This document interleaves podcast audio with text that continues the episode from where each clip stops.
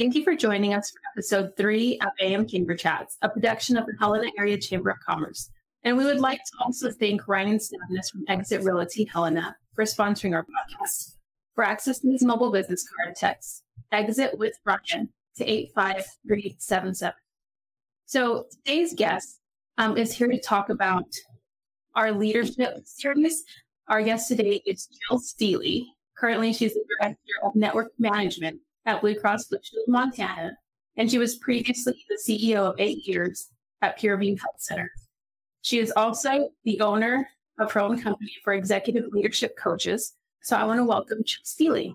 Thank you, Amanda. It's nice to be here. Thanks. I mean, you have all this experience, obviously, especially in these corporate companies. So if you can let our listeners know kind of about your background and how, you know, your leadership stuff got brought in. Sure. I would love to. Well, I I guess I'll just go back as far as PureView. Um, I I have been in leadership roles most of my career, which has been a long time now. But I think the most prominent position was my time as CEO at the PureView Health Center. When I started there, it was cooperative health center, and it was struggling quite a bit. Um, I think that they had several years where they were doing very well. Staff were really unhappy and um, the, they just weren't bringing in new patients. And so I, I, feel like I was able to get that turned around in about a year um, and lead the team through a rebranding, a remodel of the building. Uh, we started looking at how we can scale up and improve services and really attract new patients. And over the years, we were to open a few new sites, including a site down in downtown Helena, which we're really proud of. And we also doubled the number of patients coming to PureView for services, and we grew the staff from about 35 to 120 well, earlier this year. So, yeah, a lot of successes there and also a lot of challenges. And I think that I, I learned a great deal about leadership in my time there. And of course, I'll be implementing everything that I learned as I go forward in my career path and also with the executives that I help with leadership. So awesome. That I mean, that's huge what you did for PureView. And then obviously you learned a lot, right? Yeah. So, always, always learning. Um, so we've spoken a little bit about vulnerability on our podcast before, but the way you have it is a totally different line. Mm-hmm. You can talk about vulnerability in action. Mm-hmm. And so it's like the difference between being vulnerable and having good boundaries. Right. And I think that's important to set those boundaries. Yeah. So I come from, you know, many years of being in leadership and probably started the school of thought was there's really um, you, you don't ever share anything personal with your staff. You know, you, you want to have very clear boundaries. You don't let them into your personal world because I think that implies some weakness. But I think over the years, especially with what we've been through with the pandemic, we as leaders need to show some vulnerability. And I think that's going to make our staff more loyal to us and to our organizations because we are a leader they can relate to. And I think that's really important. So you're right. I think boundaries are still very important. I'm a very private person. I maintain really strict boundaries when it comes to me and the people that I lead and supervise. But I also have learned that I can model some vulnerability to them. And I think that makes me more relatable to them and it, it makes us a better team. So, what do I mean about vulnerability in leadership? Like I said, we oftentimes we're either the oversharing supervisor or leader and we don't have enough boundaries. And so we're sort of making our problem the staff's problem which I don't think is healthy at all. Um, I think that makes it really hard for them to share their own experiences because uh, they feel like they're going to get one upped, right? Like yeah. the the leader is going to say, "Oh well, back starting out in customer service, this happened to me," and so they just they won't share with you going forward. They're not going to trust you um, to be vulnerable with you. I think there's also people who have too many boundaries. They are hard to approach. They don't seem like they can relate or that they're listening. It's more about, well, that's terrible for you, but get back to work, right? We don't want to be that kind of a leader either. So when I'm talking about vulnerability, I'm really talking about being authentic with your staff and sharing just enough detail and um, personal emotion so they can understand that you can relate to them and what they're going through. Um, and they can also connect with you and trust you. You know, I have several strategies by which I do this with staff. It it sort of comes naturally to me at this point, but I understand it can be kind of awkward for a leader, especially if you've come up through the years, you know, either being the oversharer or being the one with over boundaries. The goal here is to obviously listen more than you speak. Uh, when they're trying to share the situation with you or a problem that they're having, ask questions and spark a deeper conversation with them. Try to get to the bottom of what's really going on. If they are saying, you know, I'm having a hard time with the schedule, I'm overwhelmed, I can't uh, keep listening, keep asking why, because eventually you're going to get to what the root cause of that is. And you can then say, oh, yeah, I totally hear what you're saying. Here's what I do when I'm feeling overwhelmed. Or have you tried this tactic in order to feel like um, you can manage your time a little bit better? Yeah, um, that's so funny because that's how it was when I was younger. It was like check your personal life at the door. Nobody wants to know about it. Nobody cares about it.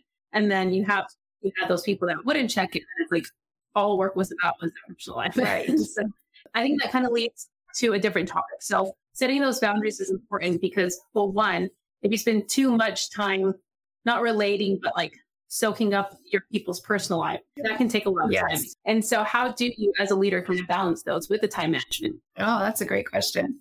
Well, first, I would say if an employee's you know, going kind of overboard with sharing and sharing too much, I usually gently steer the conversation in a different way or say, Boy, I really want to help you with this. Unfortunately, we are restricted on time today. So how can I help you? What what is the issue that you're having right now with work and and how can I help you through that? I do think that time management is really important to help people with, especially when we have so much technology at our fingertips, we have information coming at us from so many different directions. And again, this is something that I've had to learn over the years as well. I've not always been great with time management, mostly because I always said it's an open door policy. I'm available anytime. Well, that means I'm getting texts at, you know, 9, 10 o'clock at night, early in the morning.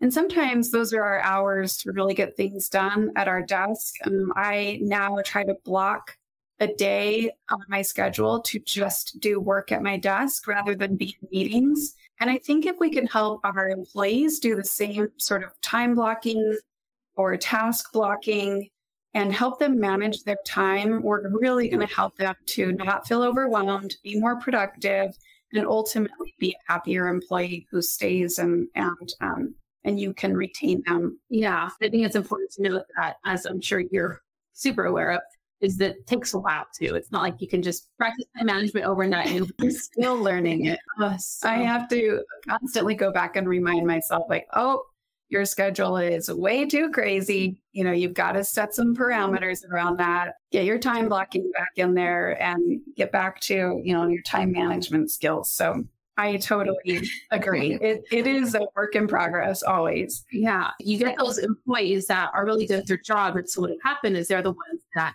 have to do the most work. Right. You you get these people that are being overworked in whatever area or category it is. And ultimately you lose some of your best employees. And to build a team, you have to retain a team, yes. right? And so, um, what are some of your strategies as being a leader in these roles for recruitment and retention? Again, another really good question. And I think something that businesses are really struggling with, with right now is workforce. uh, after the pandemic. I, I can't explain what happened, but you know, we lost a lot of our really qualified workforce. Um, and so I do think it's important that we make sure we are practicing good recruitment and retention strategies all the time. And one of those things for recruiting, especially, is making sure that you've created a positive and attractive culture because your employees are going to be your best recruiters. If they are happy in their jobs and they like where they work, they are going to tell their peers they are going to be actively recruiting for you because they love where they work and others to have the same experience. Mm-hmm. So I think culture is you know your number one task to be always building on. Get another work in progress is culture and build solid teams. Uh, we strongly believed at PureView in doing quarterly team building opportunities where we got the staff together. We brought them in from every site. They were in person and we did fun things you know, they had to work together toward certain goals. And we had a lot of fun. Of course, give them good food, they'll all come. also, understanding who your staff is and what their strengths are is really important. We love real colors. Um, we did that personality assessment. Everybody had a color.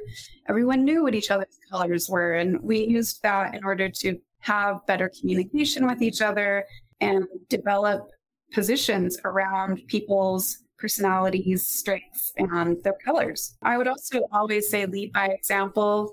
As the leader of an organization or even a department, make sure that you are, are not having people do things you wouldn't do yourself.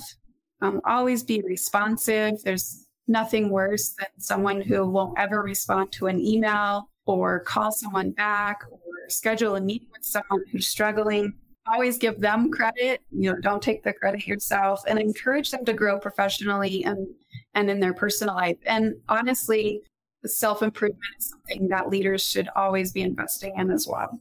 And then make sure they have the tools that they need to be successful. And that's not just technology tools, although that's very important for them to have, you know, good computers, good cell phones, things that work right. But really letting them go and seeking out trainings and certifications, you know, offering them time management practices and, and doing goal setting with them. And again, I just think that if you have a happy staff, you will retain that staff.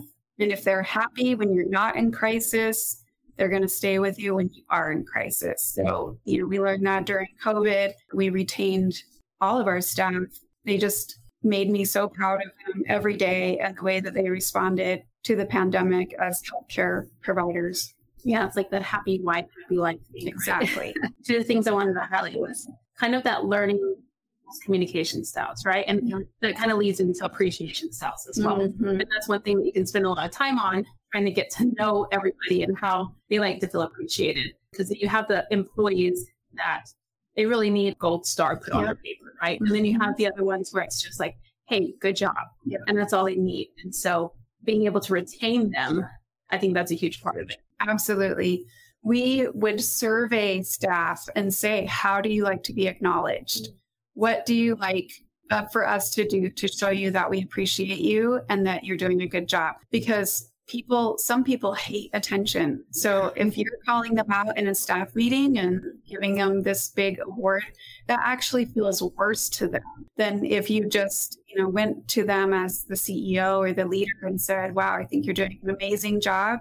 And here's what your peers had to say about you or here's what our customers said about you. Or you have people who would love that kind of attention. And so you do give them those accolades during a staff meeting or in public uh, we did things like gift cards, you know, fun little gifts for people. We did um, accolades at every staff meeting, and, and we had staff nominate an employee of the month, and that got put in the paper. so, again, making sure those people are okay with public, you know, um, accolades is important. Yeah. But I do think it is really important retaining staff to show them appreciation all the time and show them that they're doing a good job. Absolutely.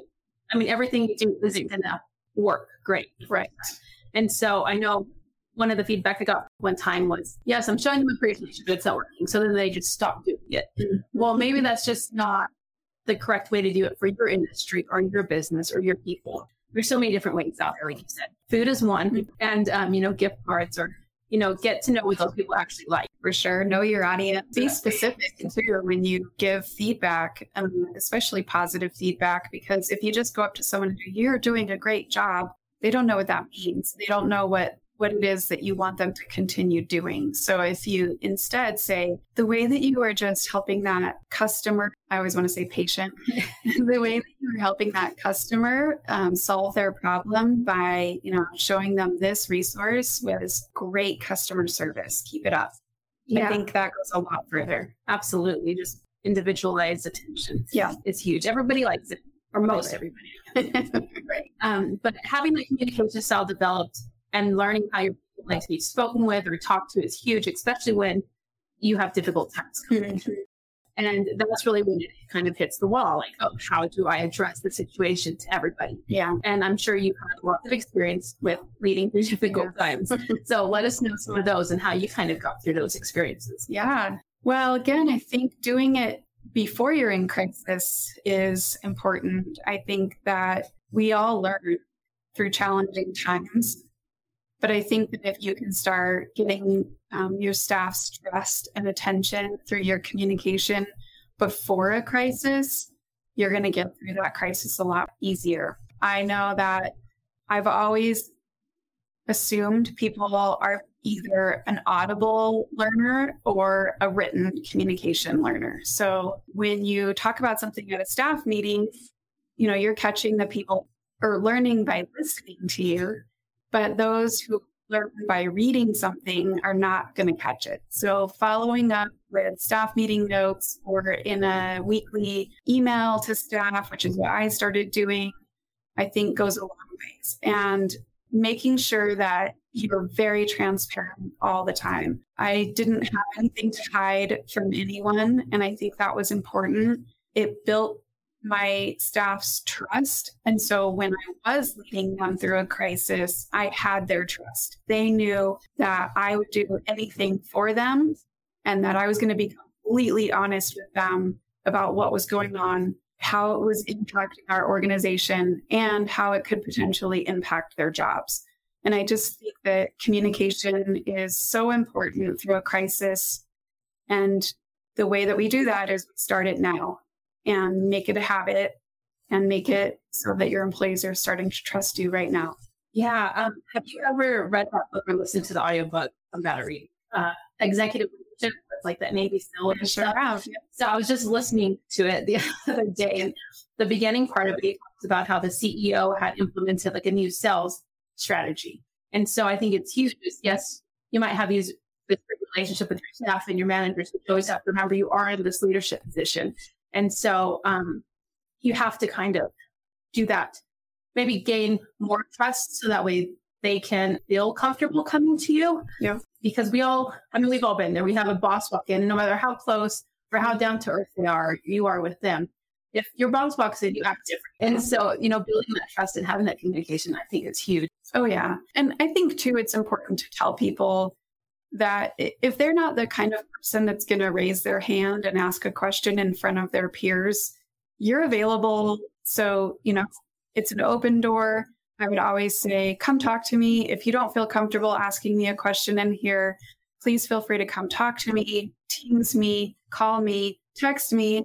We'll figure it out. I'm happy to answer any questions. And I do think that that goes a long way in making them feel comfortable, making you more approachable, and then ultimately building their trust. Because you're right. I like to think of myself as a not intimidating person. But when you're in a position like CEO, COO, any sort of executive or director level position, by nature, you are intimidating. And so making sure staff are comfortable with you and coming to you is going to be really important in retaining them.